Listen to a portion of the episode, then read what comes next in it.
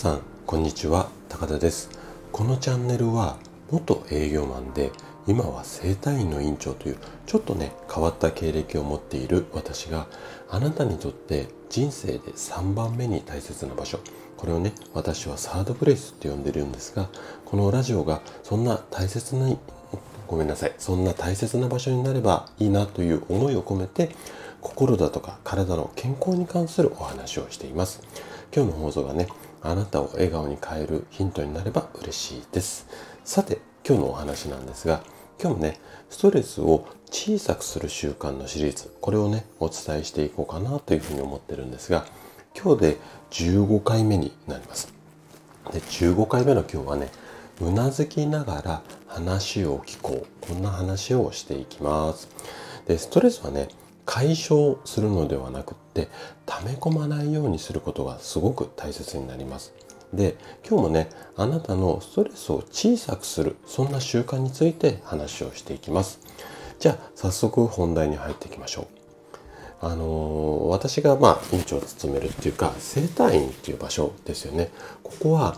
初めて患者さんが来院されると必ず問診って言ってお体の状態についてあれこれ聞く、まあ、こういったことをしていきます。で問診を受けた患者さんからよくこんな言葉を私はいただくことが多いんですね。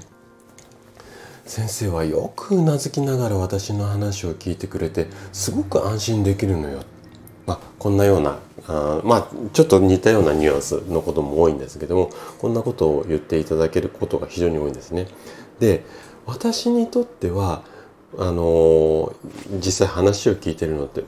意識してうなずいてるわけではないのでこのスタイルがすごく普通のことなんですけれども患者さんから見ると特別にねちょっと見えているみたいなんですよ。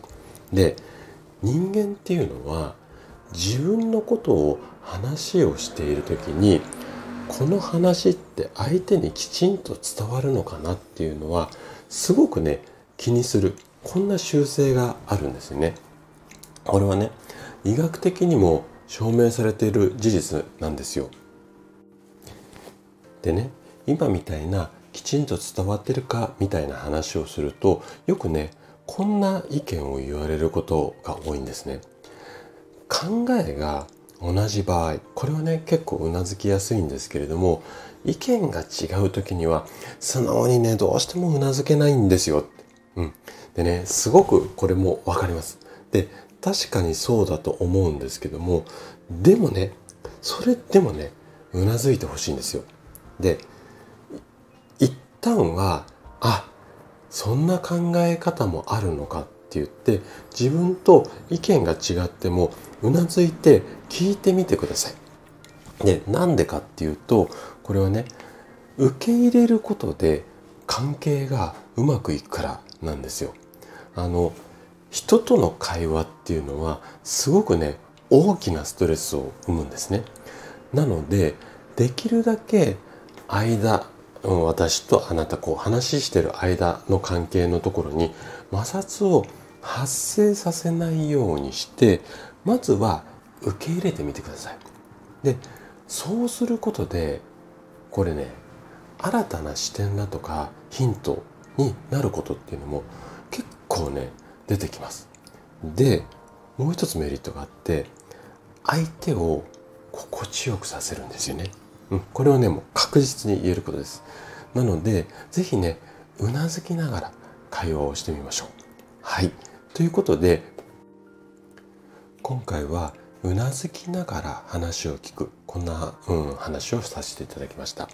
最後まで聞いていただいたあなたがですねストレスを小さくする習慣を身につけることで心地よい毎日が手に入ります。今日のヒントがねあなたの笑顔の、うん、笑顔につながれば嬉しいです。それでは今日も素敵な一日をお過ごしください。最後まで聞いていただきありがとうございました。